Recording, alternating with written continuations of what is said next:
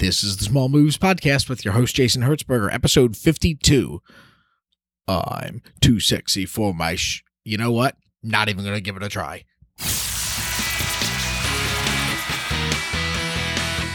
You're listening to the Small Moves Podcast.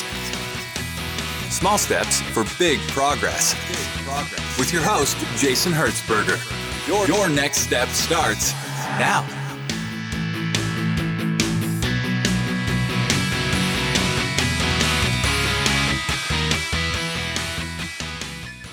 Hey guys, thanks for listening to this episode of the Small Moves Podcast. I'm super excited that you are here today. Today's guest, I'm really excited to release. Today, I'm interviewing Lisa Carpenter. Lisa is a fitness and nutrition and health coach and consultant based out of Vancouver, Canada. You can find her at lisacarpenter.ca. Dot K. Dot Ca. You know what? I never really knew how exactly to say that out loud, what the extension is for a Canadian website, but it's lisacarpenter.ca. I really had fun with this one. Lisa is hilarious. She's really fun to chat with, and she has a conversation style that very much approximate, approximates blunt force trauma, which is a uh, conversational style that I very much enjoy having. I was introduced to Lisa through Dr. Shannon Irvin, who was the guest. If for those of you that can remember, she was the guest on episode 19 of the show back in December. If you haven't listened to that episode of the show, I definitely recommend that you go back to it and listen to it.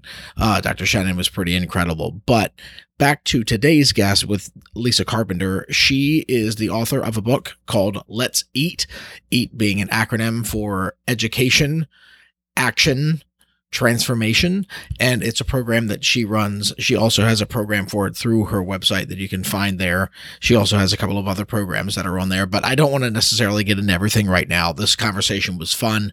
I really enjoyed this chat with lisa and i really hope you do as well Without further ado, I bring you Lisa Carpenter. Here we go. Hey, this is John Lee Dumas of EO Fire, and you're listening to the Small Moves podcast, small steps for big progress. Let's prepare to ignite. Hey, Lisa, thanks for coming on the show. Thanks for having me on. I've been looking forward to this. Yeah, no worries. The audience of the show just got a brief rundown of how you and I know each other and what it is that you do, but obviously you know yourself a little better than I know you. God, I hope. Um, so why don't why don't you just start by just telling the audience a little bit about you, and we'll go from there.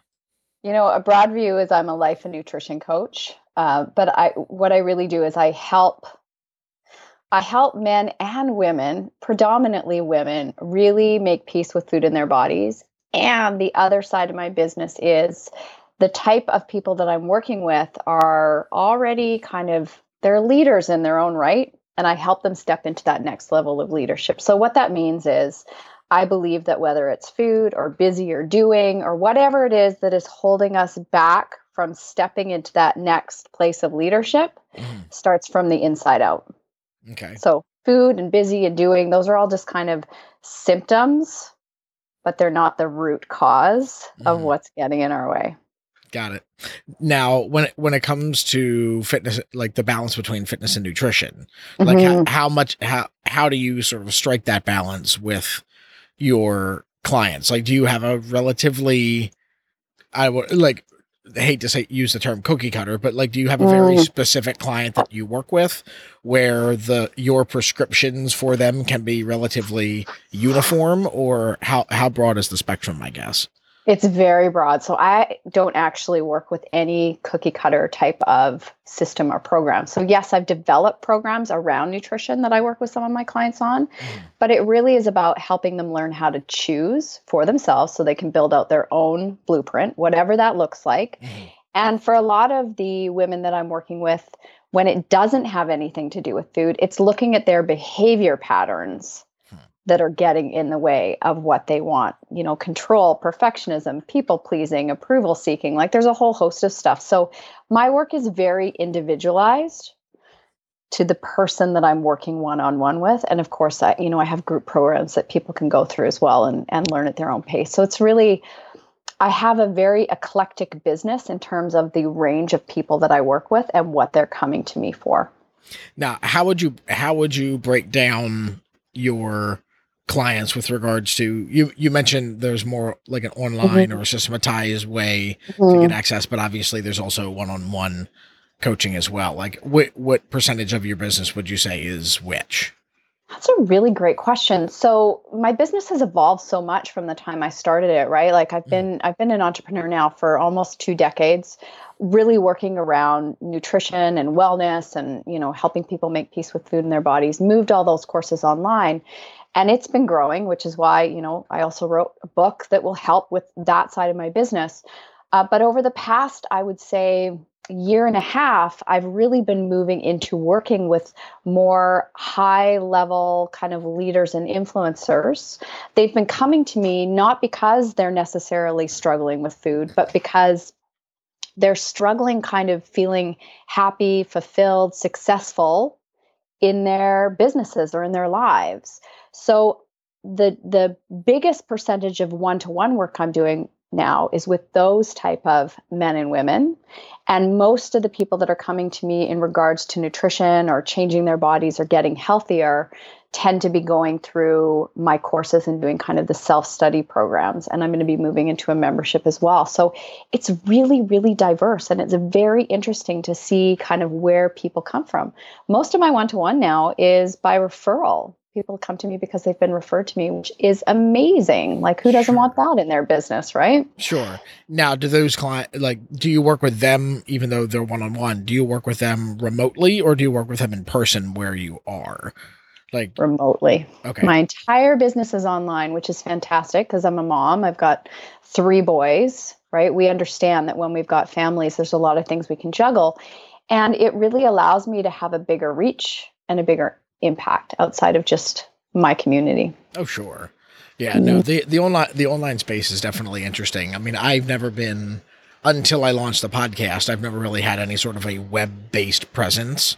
um, of any significance. Like I've had businesses before. Yes, they've had websites, but it's not really. They're I, I'll joke, jokingly call it very Web 2.0. It was just, Right. hey, this is what you know. This is a website because you say you have to have a website, but I've never actually had anything interactive until now. And, Exactly. And as or with the type of reach. Like I was mentioning this on another interview that I did recently. So audience, I do apologize, but the for the first maybe month or so of me launching my podcast outside of the very first day because of the you know terror um the i never looked at the analytics for my show until maybe about a month or so in and because i was just i was i was terrified it's like no one's listening no one's listening no one's listening no one's going to hear me da, da, da. and I, after about a month or so i went in and looked at the analytics and my show was listened to at least two or three dozen times in I think it was 14 countries Wow. or so. And I'm like, who the hell are these people? Like, how, how like, who the hell are these people? How did they find me? Like, wh- where did, mm. like, it's amazing. And I mean, now, I mean, the US is obviously the biggest percentage of who listens to my show just because we're more podcast junkies here than anywhere else. But the second, com- the second country is Australia, and the third ranked country is Japan, of all places. Amazing. I've never been. I know no one. I you know I just it's it's amazing. It really is amazing. It really is. And you know, I just want to acknowledge you sharing that because there's so many of us that are, you know, we want to do amazing and big things in the world and we want to have an impact. But at the same time, we're terrified to have an impact, right? And Yeah. looking at those analytics is is scary because then it's like you come face to face with are people hearing me? And, you know, I was talking on another interview about how I had to learn that I couldn't hang all my success on the external validation of other people, right? Like we have to be able to show up and do our work in the world, whether it's podcasting or coaching, knowing like deep in our gut that we're making an impact and also being okay with acknowledging like okay people do actually people are actually hearing what i'm saying Mhm. and listening or following along so i love that you i love that you just shared that it's so And- powerful And the fact and the fact that once you realize that there's also the the dichotomy that's inside of you, which says is like, okay, I want like whatever your creative endeavor, whatever your business. Mhm. In my case, it's podcasting. Some people it's writing a book. Whatever whatever that is is like I have something inside of me that I want to share with the world. Yeah. You fight and fight and fight and fight to bring yourself to finally put it out and then there's the dichotomy which is God, like you pu- you publish your first, you know, manifesto on your blog or whatever it is. You plus publish and you're like crap, are people are actually going to read that. Right. I'm People are going to you, show you up. Meant, you meant for them to read it. You I meant for them to hear right? it. Like like in the case in my like with me with the podcasting, I'm like clearly, but it's a it's an audio platform. People are going to Right. listen to it. It's like. Oh my God! Are people actually going to listen to this thing? Like, I don't know what the hell to say, you know. it's like, or I don't know what I'm doing, but yeah, there is nothing more vulnerable than putting your work out into the world, right? Like Yeah. even with and, we have talked about this before with my book, right? It's one thing to write it, but then I'm like, people are gonna read it. Read like it. it just seems so raw. And you know, I'm just back from a, a women's summit that I was, you know, fortunate enough to be uh, invited to. Partly because the person who was throwing it was one of my clients, but it was amazing because this was her dream right? Like i helped walk her into her dream and hold that space. And even though it was amazing for everybody it was still terrifying for her right? Like when we do big things Mhm. it is vulnerable and as long as we don't you know run away from that we just stay present to what we're feeling and know that it's normal like if you were doing something big in the world and you weren't a little bit terrified that that's kind of weird yeah, right little, like wi- little weird. Yeah, a little bit weird like we're Yeah. supposed to be afraid and the more we share this with you know whether it's friends or colleagues or mentors or coaches the more we normalize it and the more we can continue to put one foot in front of the other instead of judging ourselves for being afraid or feeling vulnerable it's um yeah it's a it's kind of a cool journey it's it's a, an interesting process It is an interesting process. Yeah, absolutely. Now you've been, you've you've alluded to your book a couple of times. Like what what's the what's the title for people that are listening? What's the title of your book and what's kind of the general premise?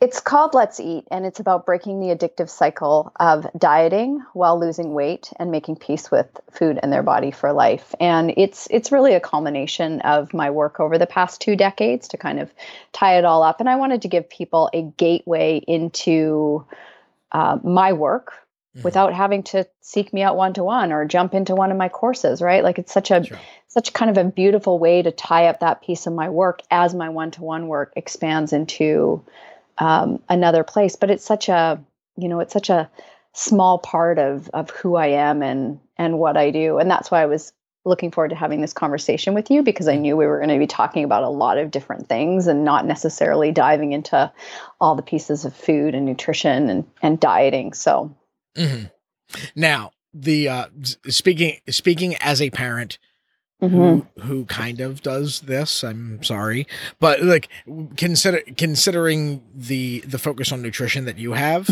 yes How mommy Nazi esque are you with regards to what your kids are eating? oh my God, that's such a fascinating question. Okay, so let me give you a little bit of background on me. I did not grow up a tree hugging, granola eating health nut. Mhm. I like love Slurpees, which are like your like Frosties, I think in the states, right? It's a cup Yep. of sugar Oh, that's oh, frozen. we still we still have we have we have Slurpees. Slurpees. Yep. Okay. Um, microwave popcorn, which I think will probably kill you if you eat enough of it. And I smoked. Like I was not a healthy, I was not a healthy person. So obviously, this is like years of me growing into becoming healthier. So Mhm. when it comes to my kids, I've never been kind of a food I've never been that way with food. So yes, there's lots of healthy foods in our house. I don't bring anything into my house that I don't agree with. So they're not going to find bags of potato chips and candy and stuff like that in my house. One because you know, I'll probably go face first down into it and that doesn't serve me. Like full disclosure, like I love like there's still I still get those cravings for sugar and junk food. I'm a human being, I'm normal Sure. um, my my my two oldest boys who are you know almost 18 and and 16 they reach a certain age where we have very little say right? Like as they walk out the door and they're driving cars and all that stuff i have to just trust that the foundation i've laid for them they're going to lean into that as they get older and they're probably going to go through a rebellious period right? Like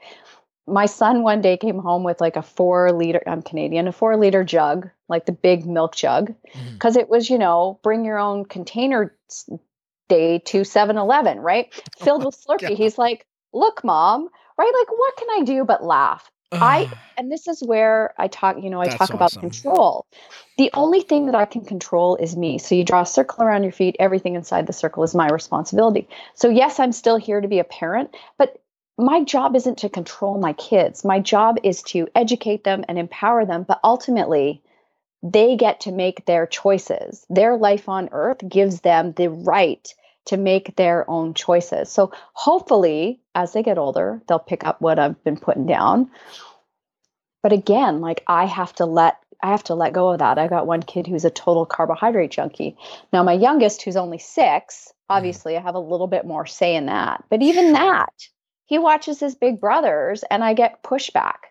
Yeah. So I have to come back to, you know, if I'm trying to control everything and push everything down their throats, does that make for a peaceful living environment for me and for them? So I do my best. I do my best to lay the, you know, to have the healthy uh, foods in the house because that's all I have and to guide them and then trust the process. As with everything, trust the process. Got it.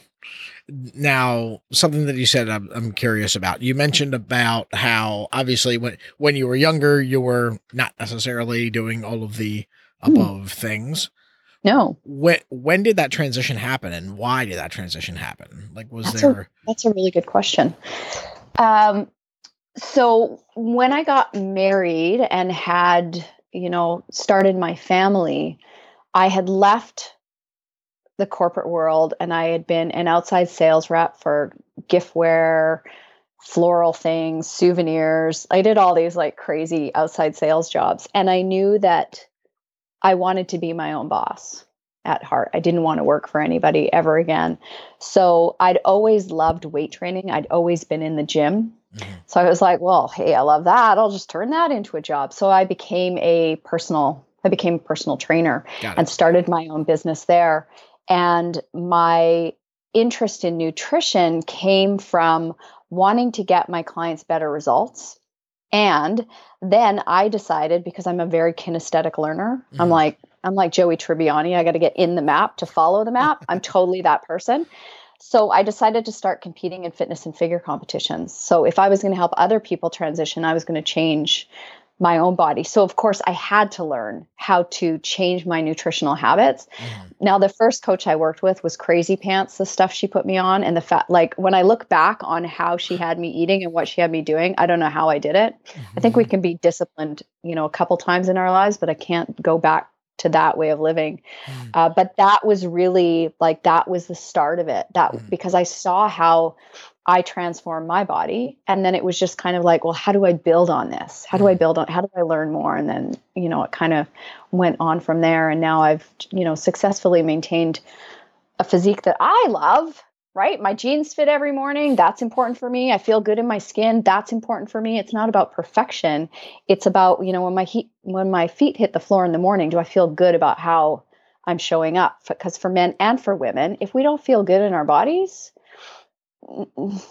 good things don't happen. Right? Like it- Right? That's a foundational piece of just feeling good determines how we show up in our day and the relationships we're having with other people. Sure. Now the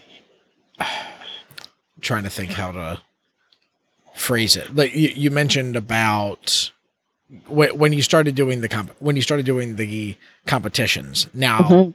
that happened. How how much time had gone by from basically the dawning of the the dawning of this new reality and like the you know Like from when like from when I gave up like smoking and eating Doritos to, To go- transitioning into fitness. to- yeah because i because i've got you know actually she was one of the one of she was my first local guest for my show a friend of mine monica beeman back in september of Mhm. last year that you know she got into she was always been a relatively fit person Mhm. but in her late 30s after three kids it it just sort of randomly hit her it's like you know what i want to get into professional body sculpting and Cool. like she she was at amateur level, but you know, go to the gym six seven days a week for several hours a day, and did this for several years while having you know a husband and a house and kid, three boys and a dog, and all all the crazy stuff that goes along with it. Like, where did where did that when did that urge hit, and you know how much time Mm. went by? Oh, my boys were little when I started competing, and I think I was competitive for, oh, I want to say five years. I'd have to go back and look at the dates. I'm one of those people that has no concept of time, Time. and dates and all that kind of stuff. It seems, it, and it seems like such a lifetime ago, right? Like it seems so, so far in the past. But yeah, I think I competed for about five years and I went, you know, I went as high as the fitness universe competition and placed in the top 10. And then I was like, all right, we're good now. Okay, And I, I like pizza. No, I'm just kidding. no, but it was like, it was like I had, you know, there were so many personal goals within there. Yeah. There were so many things that I was shedding in pursuit of those goals. It was never, you know, it was never about winning. It was about how can I become better? What can I learn about myself? And I, I learned a lot in the process, but I don't know what I think I volunteered at a show and that's how I got my first spark of like, okay, if I'm really going to learn how to change someone's body, somebody else's, Sure. then I should learn how to change my own. I was never overweight. Mhm. I just never really loved my body. And I was like, what would it look like if I could change it? Mhm.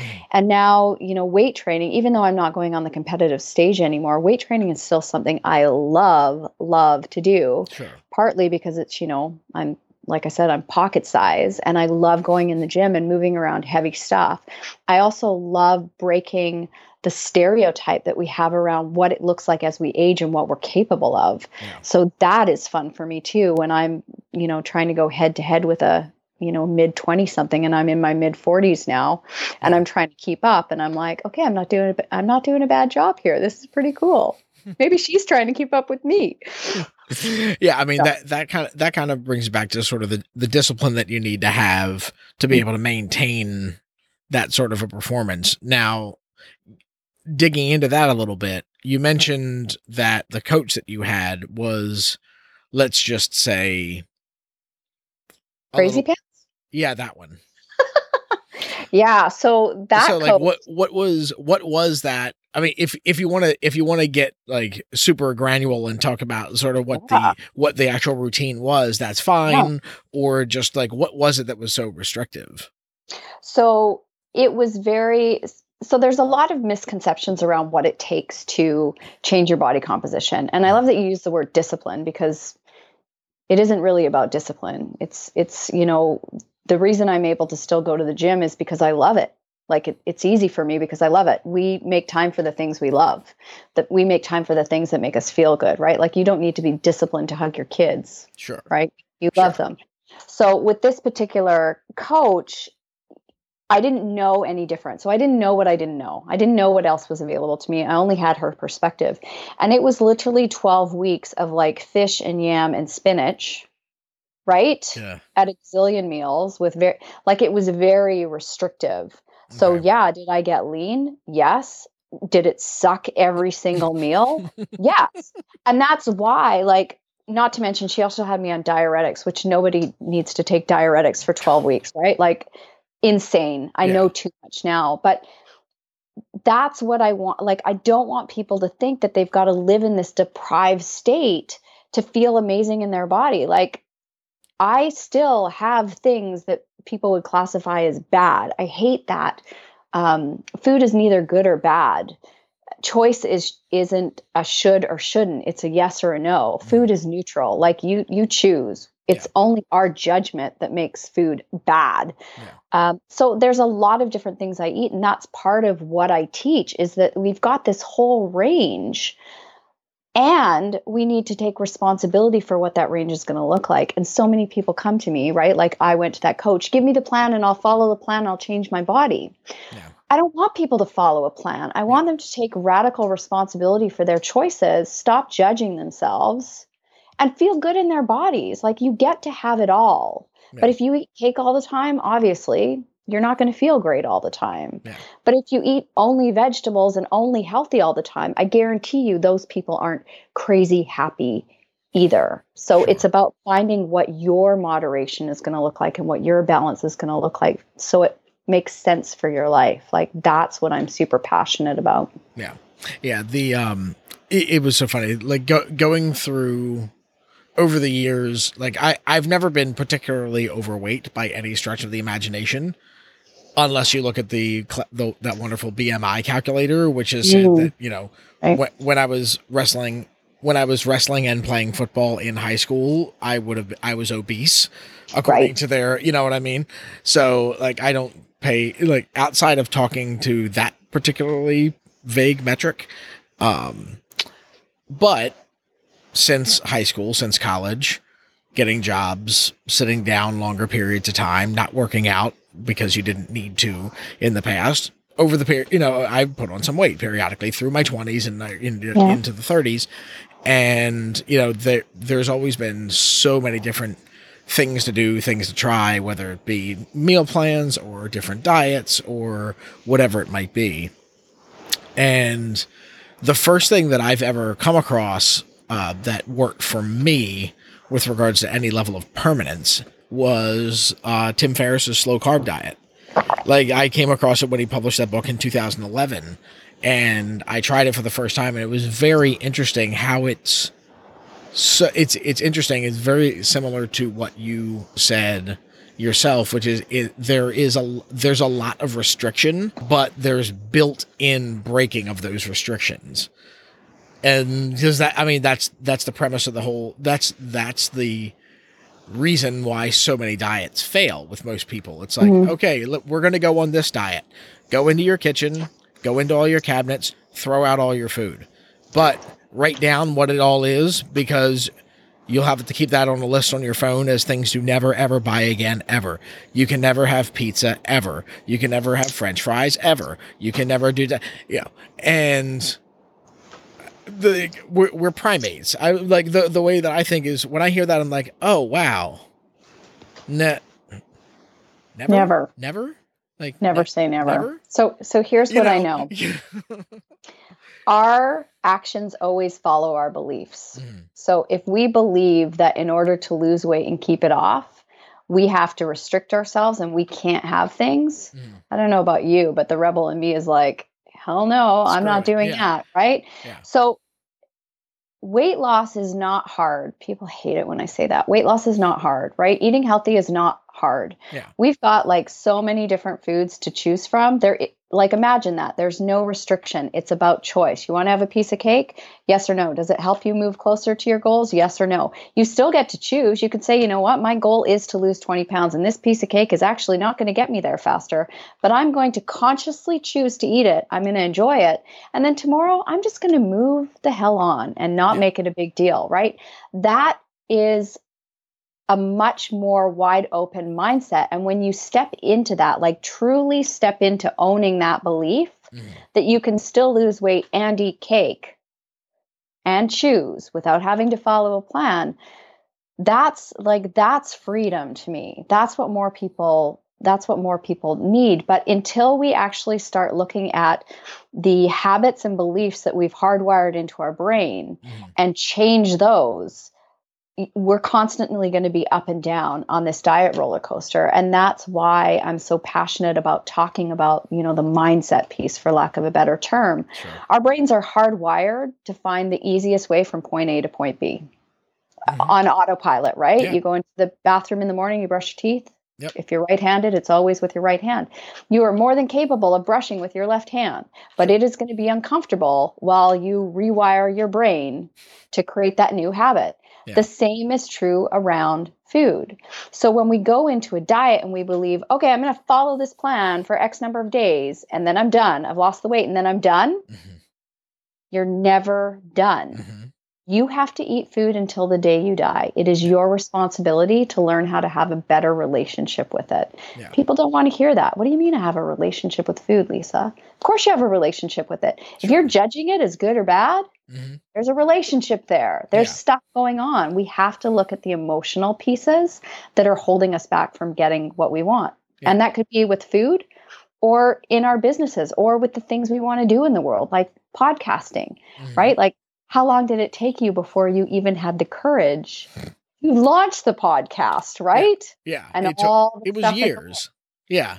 Exactly. It was literally years in my case. Like Right. I, I came up with the idea in early 2015. Mm-hmm. I launched in the end of 2017. It took me years to get it off the ground. Right. Yeah. Because there was a whole bunch of beliefs that you had to bring to the surface and say, like, this isn't true. Mhm.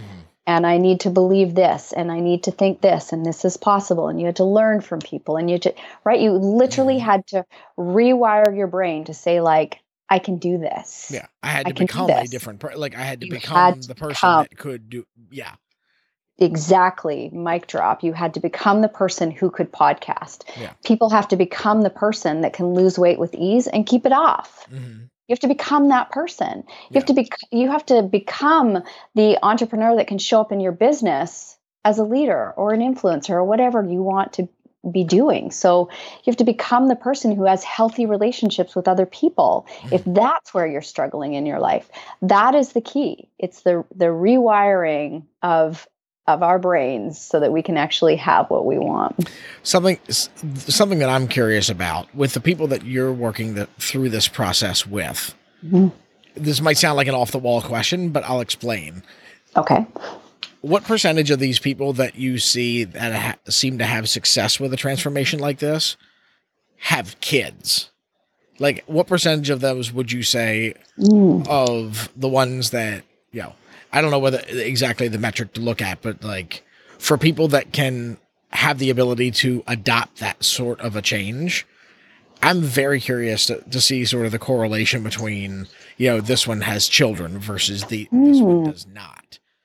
I've never well, keep going I was because say why? because I mean I can say I can say for myself like I had more crazy ideas of things to do before I got married and had kids, but nothing ever ended up happening.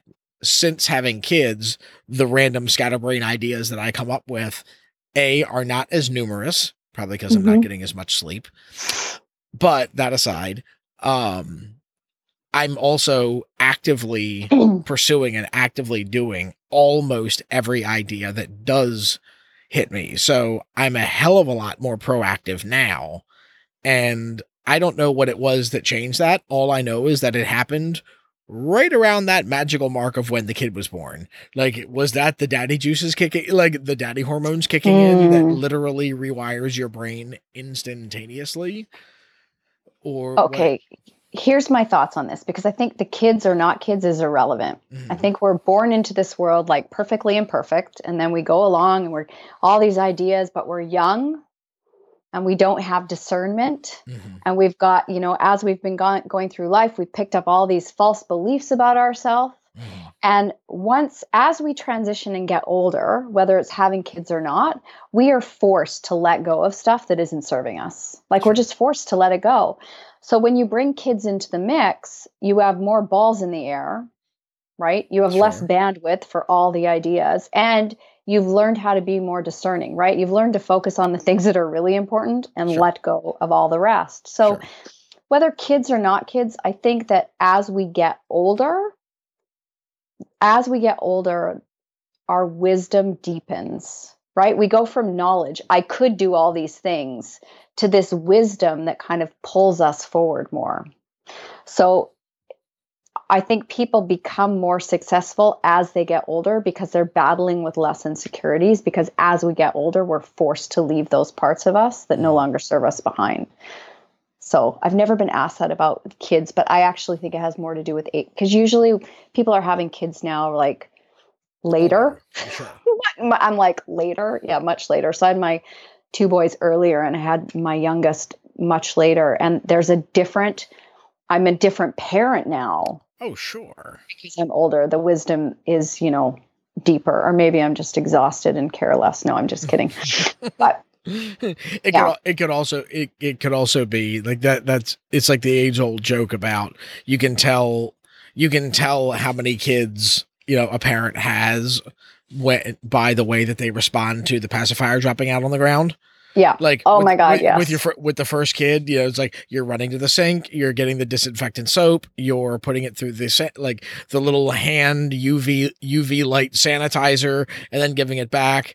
It's like the second one, you know, with the second kid, you're picking it off the ground, rub, wiping it off on your shirt, and sticking it back in their mouth. Right. And then by the third kid, it's they're just picking it up and shoving it right back in their Yeah. mouth. It's like, ah, it's grit, it's dirt, she's fine. I'm sure it's fine. yeah, she'll, yeah, she'll be fine. So true. Yeah, So, and so it's like, true. especially frankly, and this is a joke that my wife and I, can, you know, throw constantly throw back and forth, is that you know, and honestly, if it fell on, and if it fell down on the ground outdoors, it's probably safer than it falling and hitting the ground in your house because there's le- like people don't remember that there's more germs probably in your house in the concentrated area than outside.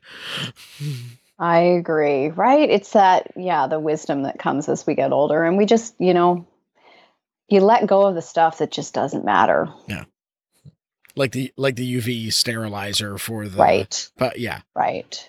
Like- We're doing the we're doing the best we can. Yeah, at the end, it was like, you know, earlier you're paying, you know, five hundred dollars for a for a Gucci diaper bag. It was like by the by the time you know you let it a couple years go by, you're like, you know what, gallon ziploc uh, gallon ziploc bag works great. Totally, right? Shove it in my pocket and off we Uh-huh. go. High five, let's go with it. Yeah, Oh yeah, it's so funny. Yeah. Parenting humbles you like no other job in the world. It does. It really does. The the f- most fun experience that we've that we've had really with especially with the second one coming along Mm. is just seeing how our ki- our kids are acting like we act in social situations. It's actually really interesting.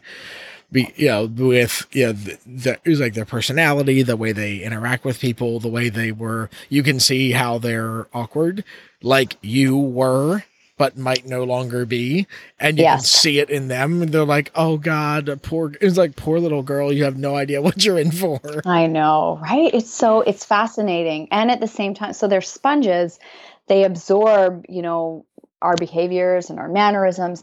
And at the same time, they're also unique little individuals. Like I remember when I took my oldest once to a Toastmasters meeting. Do you guys have you have Toastmasters, Yeah, right? absolutely. Toastmasters around the I'm world. a former former Toastmaster myself. Okay. Yeah. Right. So I, I went to Toastmasters because I was going to learn how to speak better. And of course, I had a very hard time following the rules because it's a whole other story for another time. Yeah. But so I took him with me.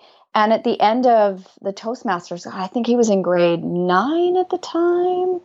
And, you know, they asked him if he wanted to get up and speak. And he was like, sure, no problem. And up he went to the podium. And I literally sat there with my jaw on the floor because I would never have been caught dead in a Toastmasters meeting at that age, for one.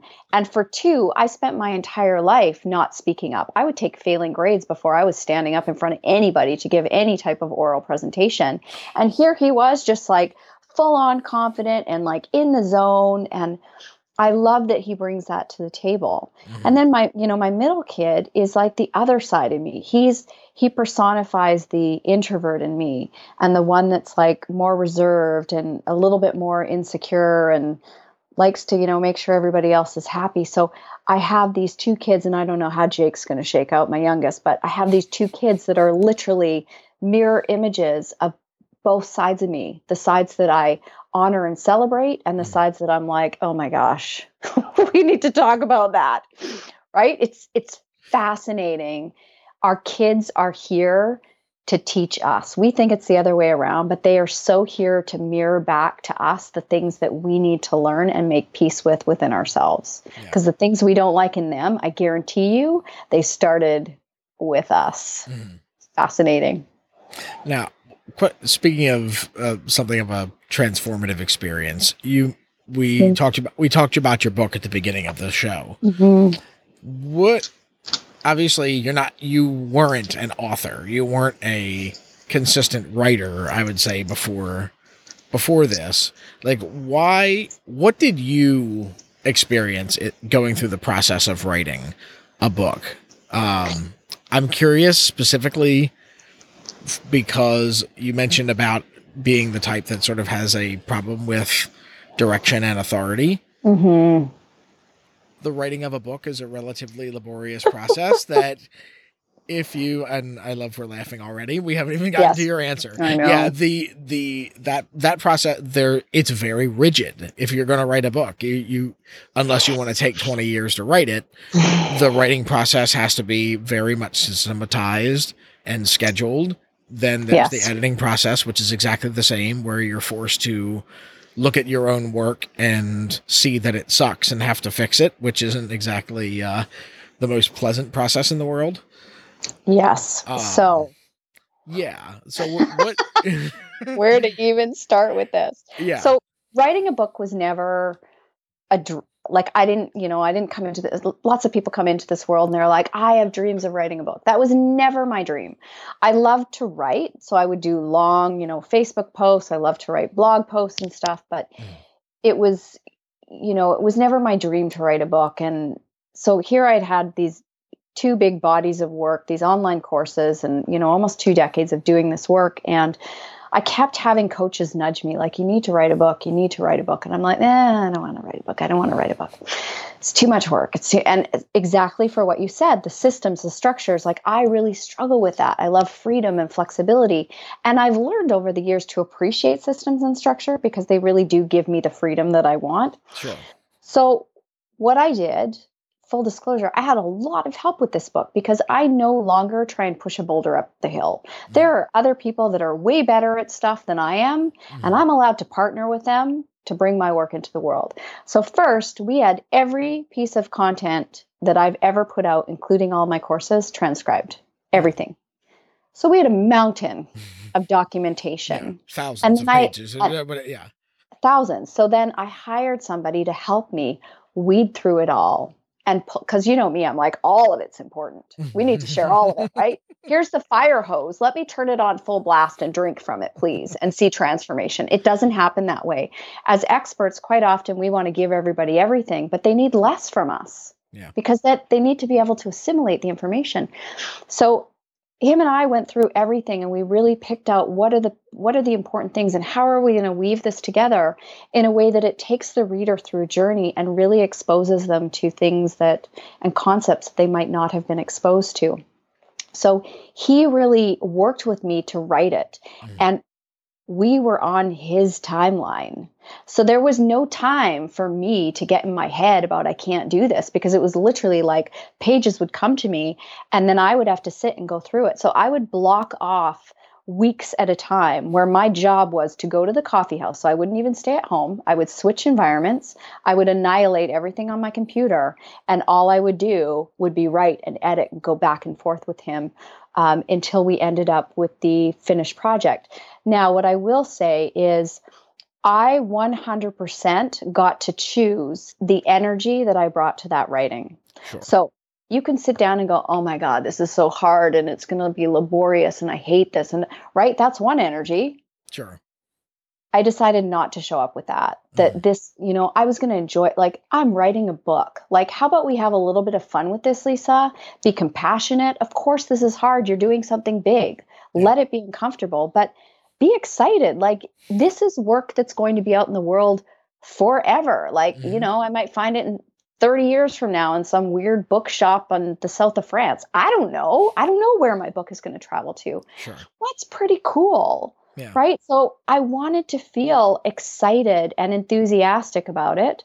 So that was kind of the energy that I brought to it. So it really wasn't this like, oh my God, this totally sucks because I made a conscious choice to not have it be that way. And it, it was it was really exciting watching it kind of come to life. And we did it over a very short amount of time. So I know about me, the longer I drag things out, the more procrastination can seep in. And I think I'll do this instead. And I Mhm. think I'll do that instead. Oh, I have time. Right. Start to finish writing the book was three months. Wow. Start to finish. Let's get it done. Now, I do not suggest that to anybody. Hmm. Naivety was my friend. I didn't know what I didn't know, as hmm. per usual with me. I'm just going to jump and hope for the best.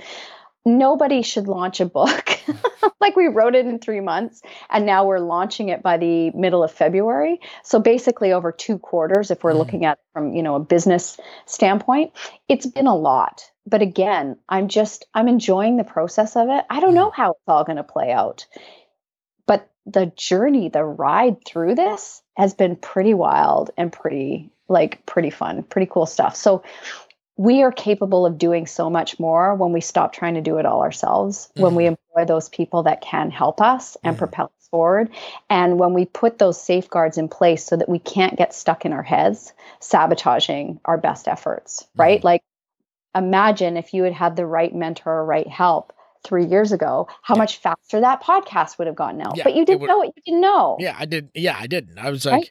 it's like, but by the time, like, you did, you don't know all the things that are involved in launching a new endeavor. So what? And then once you find out not how little it is, but how much it is, you're like, oh my god, I need to get. It goes from oh my god, I need to get to work to there's no way in hell I'm going to be able to finish all that. So the right. hell, the hell with it. Yeah. And, yeah. And then to just let stuff go. Yeah. And I mean, now I've, you know, I've got a team behind me who is helping me with all the moving pieces of pulling this book launch together because it's a lot. Sure. But it's also required me to be willing to let go of control mm-hmm. and trust my team, right? So there's so many layers of how I've had to shift my mindset there. Like I we've we've built this robust resource section. I don't even know what it looks like because I've never been in there mm-hmm. because I don't need to. Yeah. I trust my team that all the elements will be in there, but do I need to put my hands on all the design stuff and details? No, that's micromanaging. So I've really had to learn to just let go. Mm-hmm. And again, I get to decide am I going to be like an anxious, freaking out, you know, all the things while I launch this, or am I just going to be in the energy of like, I wrote a book, I'm launching a book. That's pretty cool. Whether five people buy it or 5,000 people buy it is mm-hmm. irrelevant to me. It's what do I want the journey to feel like? What do I want the process to feel like? And the more we can stay in the process of our lives instead of always focusing on, well, I got to get there. I'll be happy then. Whether it's weight loss or launching a book, it doesn't matter. It's the same thing. When we can bring ourselves back to, you know, how do I want to feel today? What is mm-hmm. this process going to be like for me today? Mm-hmm. It's way more enjoyable. Mm-hmm. Way more enjoyable. Right? Yeah. What is what's the next project like that that you think is going to be a bit of a growth opportunity for yourself? If, oh my if not necessarily for your business. Is is there is there something that you can talk about, obviously? Yeah. So this is cool because my next project is there is no new project. And that is so new for me because one of my sabotaging behaviors is okay let's do this. Okay let's do this. Let's do this. Like before i've even like ticked the box and you know hit the bar i've moved mm-hmm. the bar.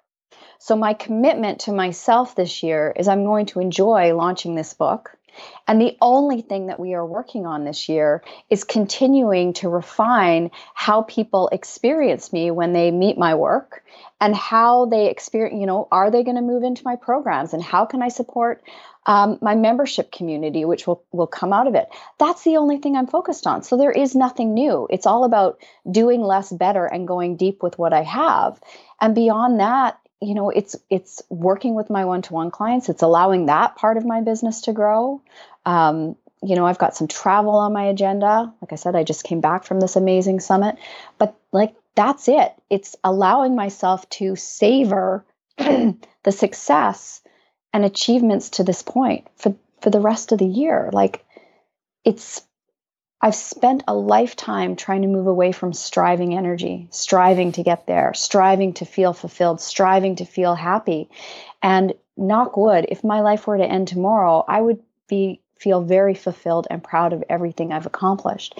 It doesn't mean that I don't want more. It doesn't mean that I'm not don't still have ambitions and things that I want to accomplish, but it will all unfold beautifully now that I'm in this energy of everything that I want in my life is already kind of here. Mm-hmm. If hopefully that makes sense. There's just like just, I'm just in this peaceful place. I just don't want to be doing more stuff. It's um yes, I, yes, I understand what you're saying, but I also wonder if I understand what you're saying. Mm. Um, I say that Love because that. It, it's like it sounds it sounds great, but then if you don't necessarily have, like you mentioned, like if it, all the things that you necessarily want are right there, if you either a haven't gotten all the things that you want in your life there, or b they really are, but you just don't know it yet. That kind of mm. goes goes with the growth thing. Like how much until you actually find that particular place. It's like you don't really know exactly what it was that you were that you were talking about. Because it's right. it's it again i keep getting back i keep going back to kids like it's kind of like you know after you after you have kids and like the all the things that they talk about that happens to you when you become a parent that Yeah. until you have kids you have no idea what the hell these people are talking about. You can say you do. It's like it's like i love it's like i love my kids more than life itself. Is like you have no idea what it feels like. Oh yeah. It's like um oh yeah i'm sure. Like no you have But no they don't. you they you have no earthly idea what the hell you're talking about until it happens. Like it's very e- like it's eerie, it's creepy. Like it's well, one it's it's perspective, right? Like we only have the perspective that we're standing in right now. Yeah. Right. So when I say to my teenager, you don't understand that you have so much more than I ever had. You had so much more freedom than I ever had. And he looks at me, he's like, Of course I don't understand it, mom. I only have my perspective. This is what happens when, you know, you live with a life coach. My kids actually pick up stuff that I, I hear gonna, like I was gonna say like the the, the Like, minute that you realize that your kid is smarter than you are, like totally. uh, Totally. So he only has that perspective. Well, he's never going to truly appreciate my perspective until he's a parent. mhm, And then he'll look back on that conversation and go, Oh, I get it. mhm. So, you know, somebody listening may be like, I don't really get what she's saying. And that's okay. Yeah. The fact that this conversation is opening you up to the fact that there are perspectives that you have yet to tap into Mhm. that's exciting for me, right? Like in this summit I was just at, some of these women were talking about things, and I was like, wow, Mhm. that's cool. Like that's available to me. I don't know if I want it, but the fact that that's your perspective, Yeah. that's phenomenal. And that's what life is about is knowing that there's always going to be more things opening up to us as long as we keep showing up and keep our heads up. Mhm. And, you know, I like to say doing that inside out work. So working on ourselves will always open us up to other perspectives or like radical changes like having kids or, you know, somebody dying or, you know, there's a whole host of things that will occur in our lives that are on purpose. Mhm. Even if they suck, they are on purpose and they are meant to crack us open Yeah. so that we can step into a new way of seeing the world. Yeah. Yeah, no, it, it's it's interesting because when another another thing that becoming a parent change, which again was this is a this is a story that I had heard on, you know, for there's a guy that has a show that I listen to all the time. And it's one of those things where this person has said this or used this example multiple times in the past. And I'm like, yeah, I have no idea what the hell it is that you're talking about.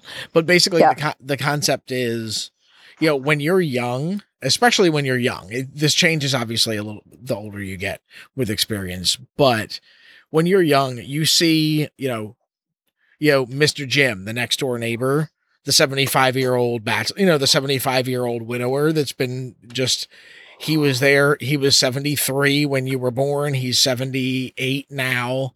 And just that, that's an old man. It's like that is like that, that person, Mr. Jim is an old man. Mommy mm-hmm. is this. I'm a little kid. We have, we have that own, that we had that narrow perspective initially, but then when it, when you finally come to the realization of when you're at the grocery store and you see the old guy that's helping people out with their hmm. bags, you're like, "Oh, wait a second. That guy was a baby once." It's like Yeah. that guy went to went to elementary school once and now and he had another job and he did that like people are whole beings. It's like it's it's so like people are whole whole evolving beings that we don't think about most of the time. It like it's funny how that that carries over to our political discussions. I mean it carries like oh you're this okay so therefore you are this and have always been this for Yep. like that's not true. Everything's an evolving. No. Everything's an evolving That's right. process. It's like what, what's what's the time frame for the cellular development that people talk about? Like we we are we are literally physically Yeah. not the same beings because every cell has replenished itself there was a t- like there somebody put a number on it. I think it was like seven. There years. is a number on it. I, I, don't it was remember what like it is seven though. years. Yeah, I think it was something like seven years. But we don't we don't remember that No. about our own perspectives. Well, even think, right? Like, do you, you know, I don't feel any different at 45, although I've got, you know, more wisdom and all that. Sure. But I'm like, okay, I've changed a lot. But I remember when I was like I'm 20 still him. and Yeah. somebody who was 45, I was like, oh, that's old. Now that I'm 45, I'm like, it's not old. It's not old. I'm super young still. Like, we don't feel any different. We look Yeah. at, you know, now I look at my parents and I always saw them as, you know, my parents. And now I'm like, oh, you guys are like just people trying to do this life thing like me. Oh, you actually don't know what the hell you're doing either yeah. right we start to see people for their humanity like we really Mhm. are all just trying to do our best with what we know Yeah. At this moment in time it's Mhm. it's fascinating Yeah, it's like it's like the it's like the old cliche of it's like when when I was young when I was young, my father was an idiot. But the Yeah. older I get, it's amazing how much smarter he becomes. You know, Right. it's like, uh yeah, it's like, oh yeah, we realize, wait a second, this guy's just as screwed up as like I'm as screwed up as my dad was then. And it's like, oh 100% yeah. i like to remind my kids all the time that i have no idea what i'm doing with this parenting job like i i actually tell them that like and there have been times where i've had to go back to my kids and apologize because uh, you know i've behaved badly as a parent we've all had those moments where we're like well that sucked Mhm. um, and I've had to go back to them and I've had to apologize and just said, you know, like that wasn't okay that I showed up that way for you. And, you know, I'm not making excuses for myself, but what I need you to know is I actually don't know what I'm doing. Like I'm trying to figure things out as I go here as well, just like you guys are trying to figure out this whole teenage thing. So we're both in this together. And as long as we can keep that dialogue open, where we understand we're going to get it wrong, we're going to screw it up, we're going to make mistakes, we're going to say things that we're like, "Oh my gosh, did I really do that?" That's where it gets, you know, that's where it gets interesting. Like I have a completely different dialogue with my kids than I did with my parents. For my Mhm. parents, it was the parent and the kid. Yeah. And I'm not trying to be equals or friends with my kids, but I am trying to be open and honest and Mhm. let them actually see me as a human being instead of this like parent, right? Yeah. Like, oh, Yeah. I'm not. Yeah, like this golden God. idol that sits on Right. the mantle. Yeah. Yeah, no, I'm not a golden idol, that's for sure. Hair color aside, of course. Of course. No, I I think that's I think that's actually a really great point to sort of wrap, things up a little bit. I just have one uh, last question for you. Um, every guest on the show, I ask them ask them this question, and Okay. it's kind of getting back to the concept of the show itself, which is what are some small incremental things that people can do to get better. Um, what purchase have you made in recent memory of a hundred dollars or less Oh, that's had the biggest impact on your life in some way, shape, or form? under a hundred dollars. You know, I am a voracious audiobook listener, Mhm. right? Audiobooks are not, you know, they're not expensive. and audiobooks, the last one that I read that really had a profound impact on me and i've read a lot of books that have profound impacts and i'm not one of these i'm going to read 100 books in 100 days. Like i don't i actually want to embody what i'm learning. Um, so we'll we'll end with the story as to why this was so powerful for me. It's a book by gabriel or gabrielle bernstein called the universe has your back and there were a lot of years that i really lived in this place of struggle right everything was a struggle and it's so hard and why is making money so hard and why is business so hard and it's taken me a long time to kind of break down those beliefs and stories, step into thriving, and trust that everything is always working out, even when it's like it doesn't look like it's working out. So in this book, she was that I was listening to, she was talking about, you know, asking the universe for a sign. And you can take you, you know, if you're woo woo or not woo woo or spiritual, whatever you want to call it. Okay. take this out of just, you know, bear with me Put it in, put it in your put it in put it your in your own context, right? There's Yep. no right or wrong here, right? Whatever you believe in. And maybe you don't believe in that at all, in which case, you know, you don't have to listen. But I hope you listen to the end. She talked about asking for signs, asking for signs. So we were in a car we were driving you know i live in in vancouver in canada and we were driving up to the interior. So it's it's a road that i've taken a gazillion times growing up because of family. And so i'm listening to this and you know i was saying to my husband you know I, i've never felt so really grounded in my business as i do right now. So in my head i'm listening to this book and she says ask the universe for the sign. And i said okay I want to see a moose. Like I know I'm on the right track, but I want to see a I want to see a moose. And I don't want to see like a moose on a bumper sticker or a sign. I want to see a real moose, right? Because we're driving this road in the wilderness. You Canadians. Okay. Uh, seeing a moose is like seeing a unicorn. Seeing a moose in the wild is like seeing a unicorn. Okay, let's just put that out there. Yeah, very true. Did you not? Less than five minutes later, I saw a moose. Hmm. I made my husband stop the car and turn around. There was another family on the side of the road. I jumped out like a lunatic. I'm like, was that a was that a moose? Was I seeing things or was that a moose? And they're like, it's, it's a moose. It went off into. I kid you not. So, like I said, seeing a moose is like seeing a unicorn. So here, this book because of that message and because I was like, okay, I'll play along universe. Show me you got my back. Show me a sign. Show me that I am truly on the right path and I have nothing to worry about in my life and my business. Show me the moose. The moose showed up. From that moment forward, something so shifted in me. It doesn't matter what is going on in my life. Whenever I doubt, I remind myself, I saw a moose. I a little, you know, I got a little moose anyways, moose now have become this symbol that I can just let go and trust whenever I'm trying to grip too tightly. Mhm. And, uh, you know, a couple days later, after we got back from our trip, I was in the gym and I had gotten an unexpected bill for a lot of money. We love those moments in our life, right? Very much So so. I'm like, okay, I'm gonna I'm gonna go to the gym. I'm just gonna I'm gonna get on the treadmill and I'm just gonna kind of you know move the emotion, right? And I'm starting to go through my head, and I could feel like the panic and freak out coming. And I look up at the TV, and it's a documentary about the moose.